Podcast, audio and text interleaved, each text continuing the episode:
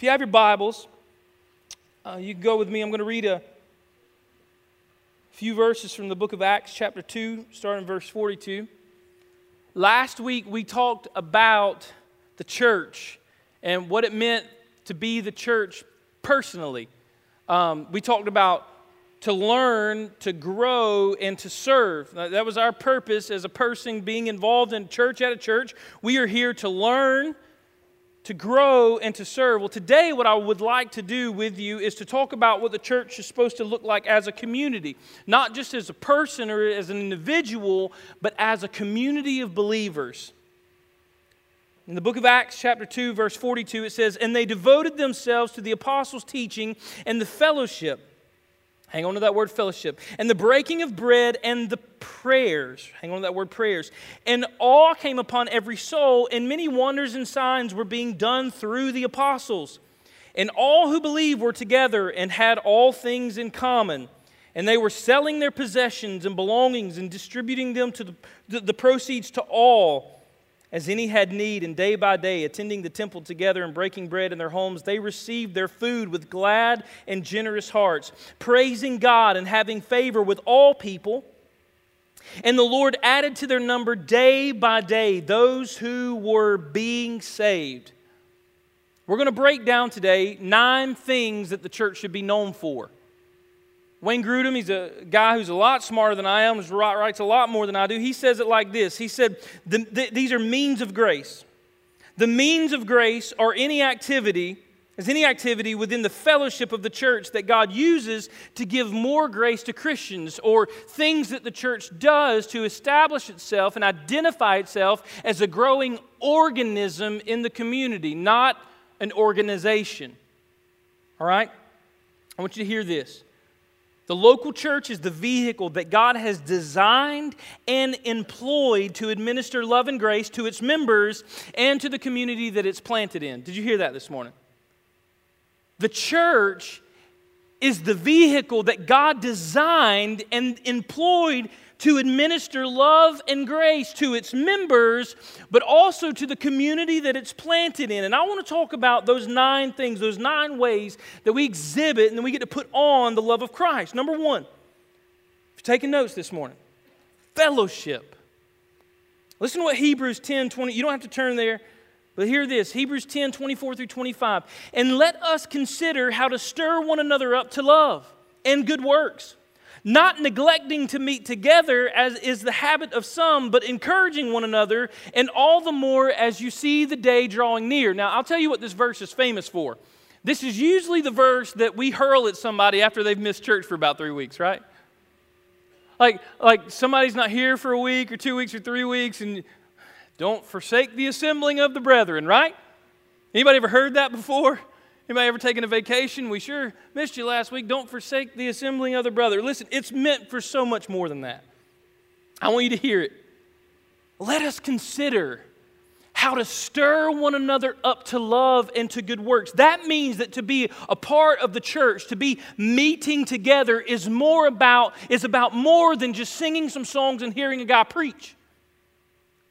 It has to be about more. If we're going to take this time to stir one another up to love and to do good works, that means that we, we have to engage each other in life-on-life fellowship. Let me let you see what this means. Accountability, vulnerability. That means we're vulnerable with each other. We're accountable to each other. We're transparent with one another. See, because it's easy to go to church. It's really, really, really difficult to be the church. I'm going to say that one more time so you can chew on it with me. It's really, really, really, really easy to go to church. It's really, really, really, really difficult to be the church. Because to be the church, that means that others come second, God comes first, and we come last. That's what being the church looks like, and it's about fellowship. Listen, the church focuses on relationships because this is where real discipleship happens, life-on-life interaction where honesty, vulnerability, and accountability happens. See, relationship, fellowship. So the, the, the disciples, man, their numbers were exploding. And I don't mean numbers that they turned into a roll. I mean their numbers, the believers, people who were coming to faith in Christ. It was exploding. And you think, well, what was their strategy? I don't know, from the book of Acts chapter two, they were kind of hanging out together.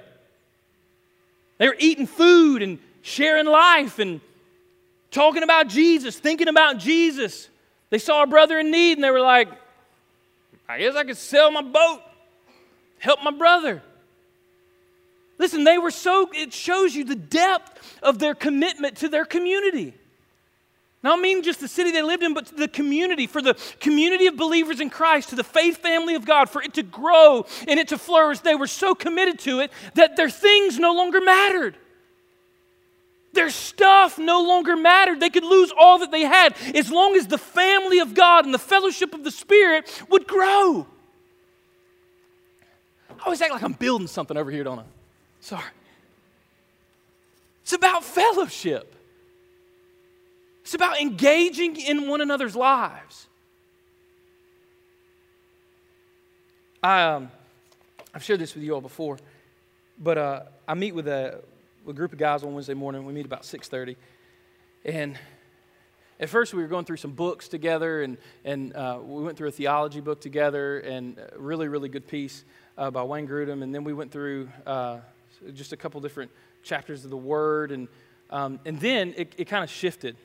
Like, we had this formal thing set. But then one Tuesday, Wednesday morning, I can't remember, it was probably last year, it was still cold sometimes, somebody just came in and just kind of threw up all their emotions on the table.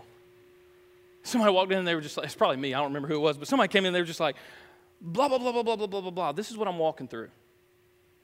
And then uh, as I was preparing for this, I just kind of I thought back to those days and how this life-on-life interaction, people that knew each other because they'd been walking together in fellowship, how they started just weighing in on it. I mean, they just started weighing in and started speaking life and speaking truth and speaking the word. And, and, and I've seen those guys encourage one another and build each other up, and people grow stronger in their faith. And I'm like, man, that's, that's fellowship. That was the intention of the church.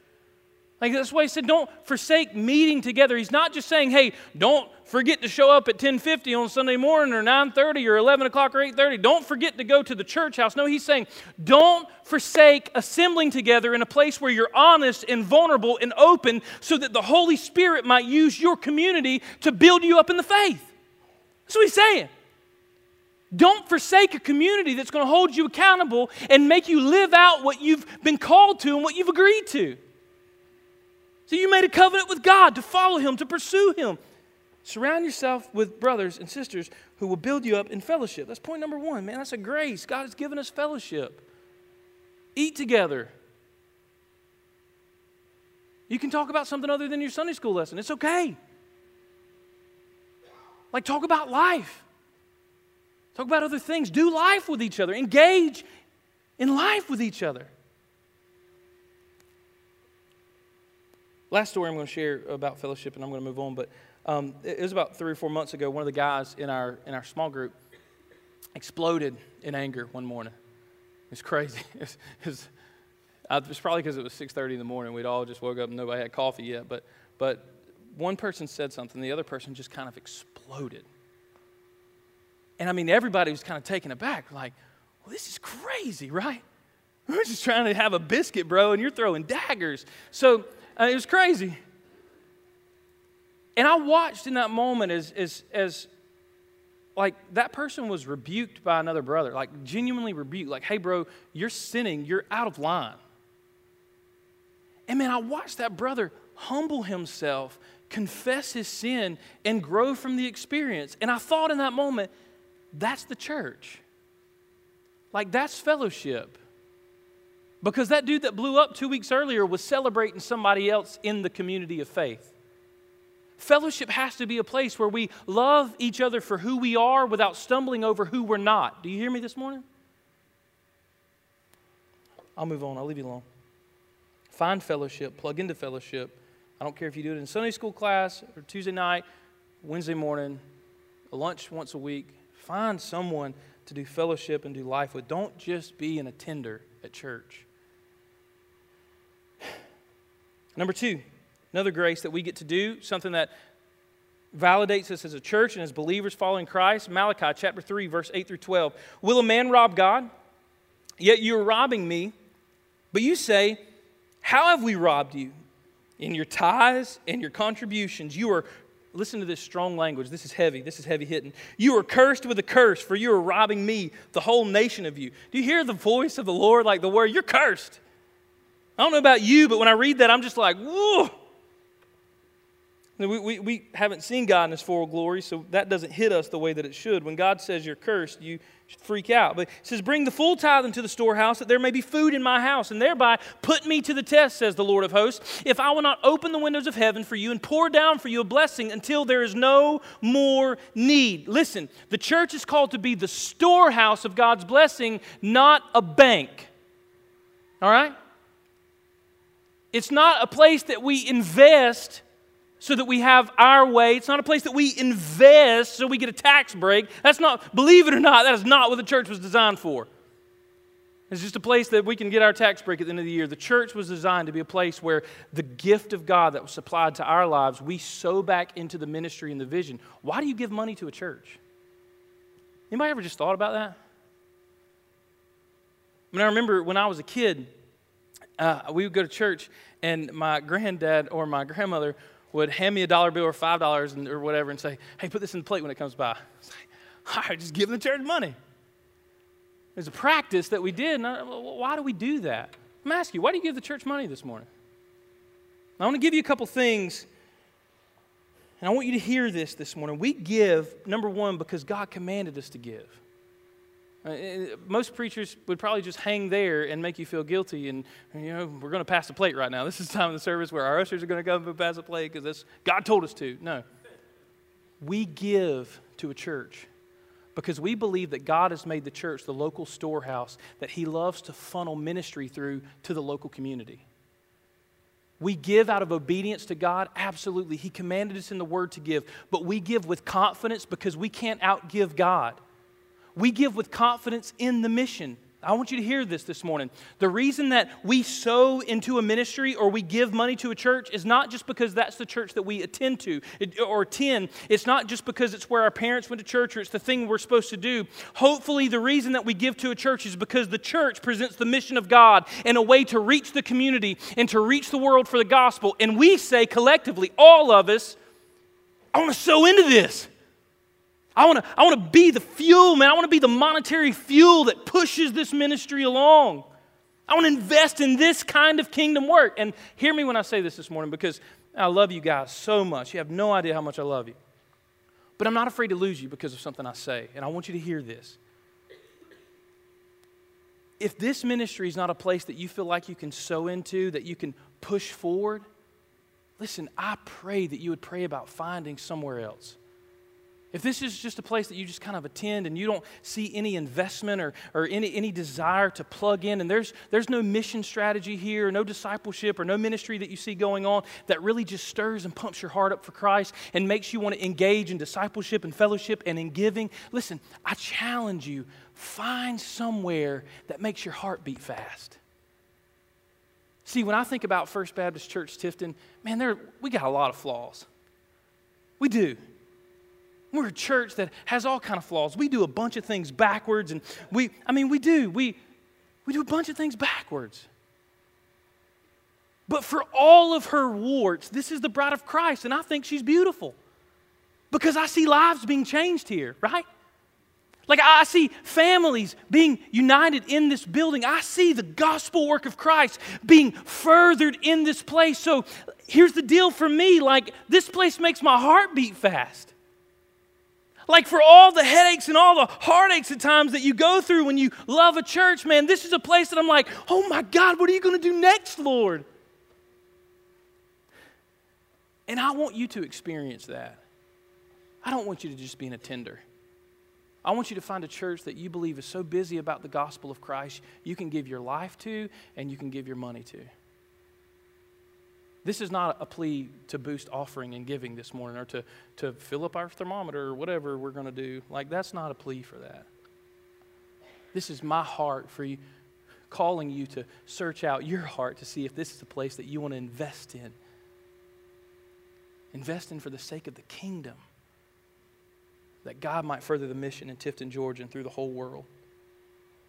So we give with confidence, knowing that we... Let me, let me read this verse, because I think the word is better than my words.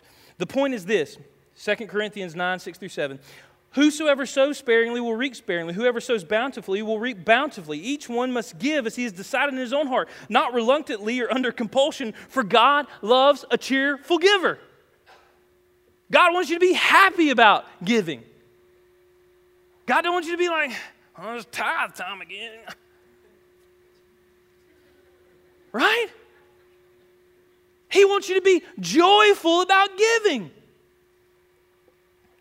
So we give with confidence, we give with joy, we give with abandon. We give with only one motive in mind, and that is to please God through obedience. And I, I'm going to make one more note on the finances and the, the money of a church, and then I'm going to move on because I, I want you to be educated, right? Like, not just of our church, but as you move on in life, and some of you will go off to college, other places, and you'll build a family, you'll meet a girl or a boy from, you know, Idaho or Wyoming or something, and you'll move there, and and you won't be here any longer, and you'll go to search for a church. And I want, I want you to be plugged into a church one day, and, and some of you will stay here and grow old and gray with me, hopefully. But, but I always want you to be in a place where you feel confident to have fellowship and be confident to give, to sow your money. That means that a church's finances should be open, and they should be reviewed often in an attempt to make sure the money is being spent in a missional way. Do you hear me? As a member of a church, you have the opportunity to hold your ministers accountable wherever you go, here and anywhere else, that the money we are spending, the money that God has graced us with, is done so in a missional, gospel-advancing way. And if it's not, we plug it like a leak that's going to sink the ship. All right, moving on. Musical worship. Not only do we get to fellowship here, not only do we get to give here, but we also get to have musical worship. Second Chronicles five, thirteen through fourteen says it like this. It was the duty of the trumpeters and the singers to make themselves heard in unison, in praise and thanksgiving to the Lord. And when the song was raised, when the trumpets and cymbals and other musical instruments in praise to the Lord, this is what they sang. This is the words of the singers. They said, "For he is good, for his steadfast love endures forever." And listen to what happens. The house of the Lord was filled with a cloud, so that the priest could not stand to minister because of the cloud, for the glory of the Lord had filled the house of God. Listen, musical worship that we get to do together collectively is spiritual warfare. It's a conversation between us and God. When we sing together on Sunday mornings, we're not just picking out songs that, that sound good and are cool and have a good beat. We're picking out songs that delivers truth through the vehicle of music to you that you can sing back to extol, to exalt God. Because we genuinely believe that musical worship is a, is a tool for spiritual warfare. You say, T J, are you sure? Well, the Bible said that when they began to sing, the glory of the Lord filled the room in such a way that God was so attentive to their musical worship that the glory filled in such a way that nobody could do anything.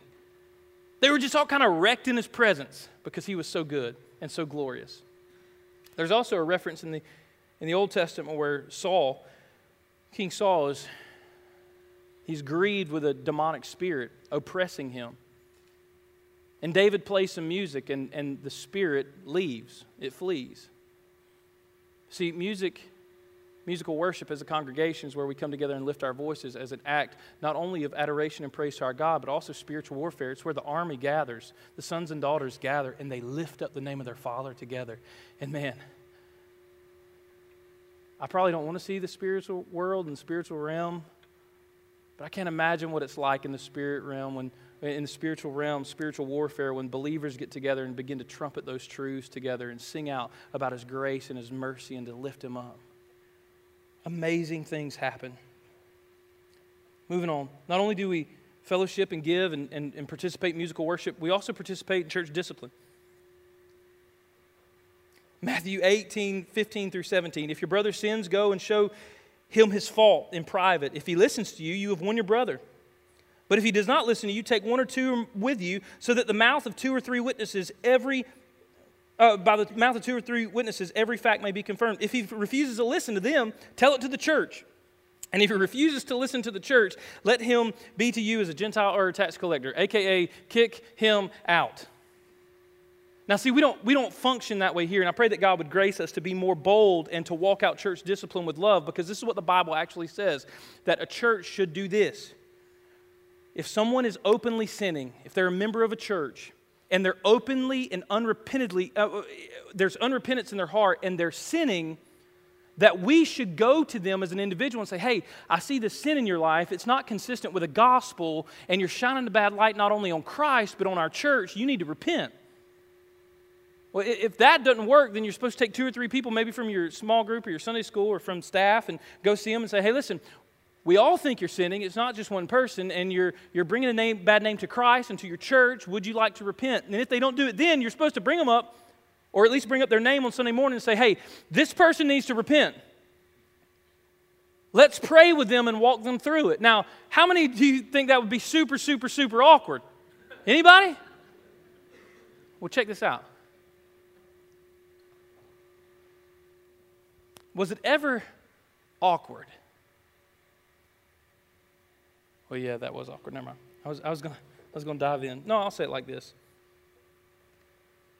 If you're in a good family, if you've been blessed with a good family, when somebody in the family makes a mistake, when somebody's derailing their life, a loving family does what? Usually the patriarch or matriarch, the dad, the mom, the grandpa, grandma, they'll they'll go to them and they'll say, hey, listen, I, how can we help? How can we serve? How can we, how can we love you through this moment? And if that doesn't work, some cousins usually rally around, brothers and sisters, right? See, if we fellowshipped like point number one says we're supposed to, it wouldn't be awkward when we confronted people in sin, because they would know that we're doing it out of love and we want to grow as a community of faith. Hear this. We should follow through with church discipline, even if it's awkward and hard and difficult, because it maintains the integrity of a church and it honors the name of Christ. Also, believe it or not, it's in the Bible. We should do it because, if nothing else, it's kind of in the Bible, and we should be doing things that are in the Bible as a church, right? You can, yeah, we should. I pray that God would move us to be a church that is loving and gracious enough to love our members and our staff enough to hold them accountable to church discipline. It'll take years to get us there. It takes years to get any church there that wants to do it right. But I pray over the next several years that we move in a place to where we know that we're loved and cared for and surrounded by so much grace and mercy in this place that discipline doesn't feel like condemnation, but it feels like a family rallying around someone to see them succeed. Do you hear me? All right. Evangelism. Not only should we be known for musical worship discipline, but also evangelism. It's kind of why we exist. Go into all the world, right? We exist to make disciples, not just converts, not just getting people converted to Christianity. We exist for evangelism, to make disciples, to make more of us, to multiply as believers. Scripture says, it is written, he said unto them in Matthew twenty-one thirteen, my house will be called a house of prayer, but you have turned it into, a, I'm sorry, Matthew nine thirty-eight, ask the Lord of the harvest, therefore, to send out workers into the harvest field. Man, we have got to be workers. The harvest is plentiful, but the laborers are few. Let's get our hands calloused with the work of the gospel. Let's be evangelists. If we believe we have this incredible hope inside of us, let us share this incredible hope inside of us. Man, I pray that we're a church known. Man, that's First Baptist. Man, that's a church. Man, every time I meet somebody from there, they're always talking about that Jesus guy. They're talking about the impact that Jesus has had on their life and how Jesus has radically changed them. And for some reason, they're always inviting me. They're always wanting me to know this Jesus guy and to fall in love with him. I would love that to be our reputation. Prayer. Prayer is the heartbeat of every power, powerful church. In every place that the Spirit of God is moving, you can be sure of one thing. The people of God are praying. Did you hear me? Every time you see the Spirit of God moving, you can be sure of one thing. The people of God are praying. Jesus said, it is written, my house shall be called a house of prayer, but you have turned it into a den of thieves. Listen, Charles Spurgeon is one of my favorite theologians. He's been dead quite a while. And he has some incredible things to say. And this is what he said. The condition of the church may very accurately be gauged by its prayer meetings. So is the prayer meeting a grace-ometer? Reading these old theologians not, makes me not feel so bad about the words I create on accident sometimes. So is the prayer meeting a grace-ometer? And from it we may judge the amount of divine working among the people. Listen to this. If God be near a church, it must pray. If God is going to be near a church, it must pray. And if he is not there, on the first token of his absence will be the slothfulness in prayer. the first token of his absence, the first thing that can, you can be sure of if you can't feel God or see God or experience God or hear God in his church is that the church is slothful in prayer. I pray that God would make us a church that is busy about prayer. I'm serious. God would set our community on fire if we had as many prayer meetings as we have committee meetings. If we had as many prayer meetings, genuine prayer meetings, as we have deacons meeting or, or any other kind of meeting that we have, if we were busy about praying. That isn't a shot at committees. That isn't a shot at the deacons. That's the truth. If we met for prayer, what if we were so passionate about seeking the face of God that we just couldn't help but meet? I mean, we, we as a church, we're passionate about a million other things. We're, we're passionate about the, the flowers, and we're passionate about the grounds, and we're passionate about construction, and we're, we're passionate about discipleship, and we're passionate about the ten fifty, and we're passionate about the, the music committee and the activities. We're passionate about all these things. So why, why do we meet? Because we want to see something happen. Are we passionate about the mission of God? Then pray. We believe that God can move. He said, if my people who are called by my name will humble themselves and pray, turn from their wicked ways, then will I hear from heaven and I'll heal their land, I'll forgive their sin, man. He said, if you'll do it, I'll move. So oftentimes we're like, no, let's meet. And God's like, no, pray. Well, I want this to happen. Have another meeting. No, pray. Pray. Pray. Seek my face. Baptism and communion. We're going to wrap up. The church should be known for baptisms. I would love for the reputation of our church. Yeah, man, every time I turn around, that church is dunking somebody in water. Why are they doing that? See, the baptism, it's one of the nine things I listed out that we get to do here as a family because it's the moment of celebration when someone wants to publicly tell the world that they've committed their life to Christ. That Christ is, has taken their sin and replaced it with his righteousness, and they've been born again.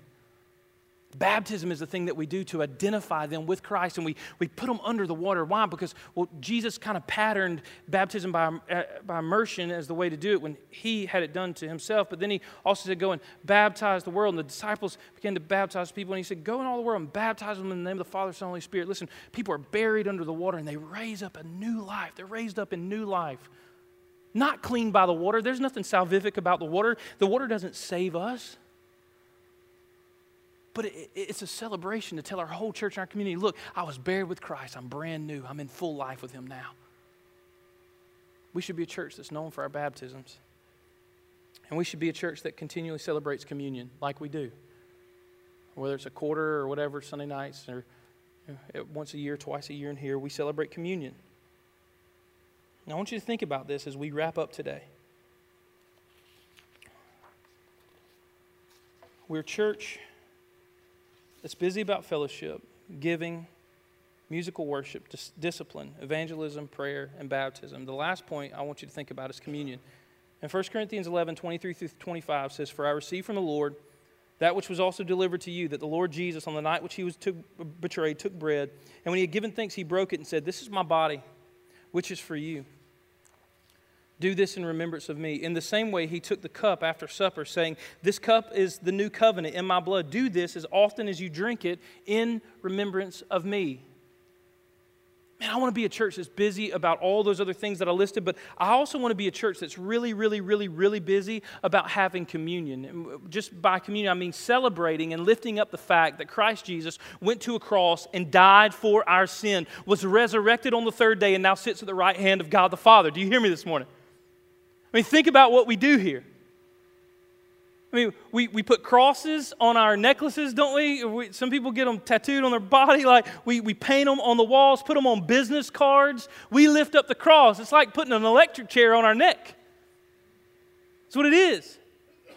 It was a Roman tool of brutality to crucify and crush our Savior. You say, T J, well, it's crazy. Why do we want to lift up an electric chair? Why do we want to lift up this Roman tool of abuse and, and murder? Why do we lift it up? Because it's the means by which God saved the world.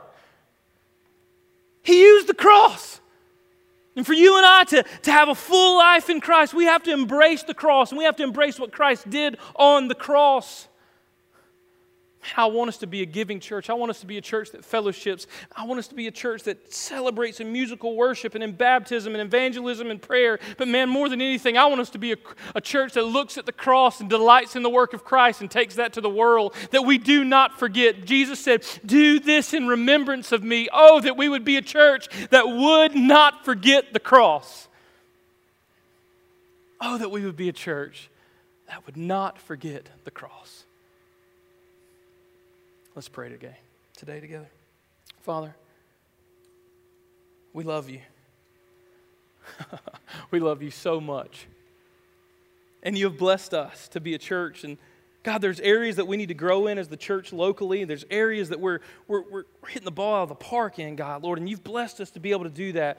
So I pray today that you would increase our fellowship, our accountability, and our vulnerability, and our, God, our honesty with each other. God, I pray that you would increase our giving. God, not just of money and monetary things, but of our affection, our emotion to the cause of Christ, our time and our, our energy, God. I pray that you would increase our musical worship, God, Lord, that you would help us to celebrate together. God, just to have a party when we get together. We're celebrating the fact, Father, that you redeemed us. And God, I pray you help us to be a church that's, that's passionate about discipline. Your word says that you discipline those that you love, God. Your word says that, that that's how we would know that you love us, because you discipline us. Help us to be a church that, that's not passive or scared, but that's full of grace and that's bold to, to discipline the members, those who've entrusted us with their watch care. God, make us a church that's evangelistic in nature. God, Lord, that when people think of us, they think of a church that's always talking about sharing and doing things to advance the gospel. God, make us a people of prayer. We know that that's the powerhouse, that's the engine that runs the church, God. Prayer, God, is the engine of the kingdom, God. Anywhere that we see you moving, we can always be sure there's someone praying. So, God, make us a people of prayer. God, let us increase our baptisms, Lord. Let's walk with people from, from their non God, their days of spiritual depravity to their days of being new converts and babes in Christ. Let us celebrate in baptism. And, Lord, help us to remember today. Help us to remember the cross as we commune with you, God. God, make us serious about communion and celebrating your life, your death, and your resurrection. In Jesus' mighty name, amen.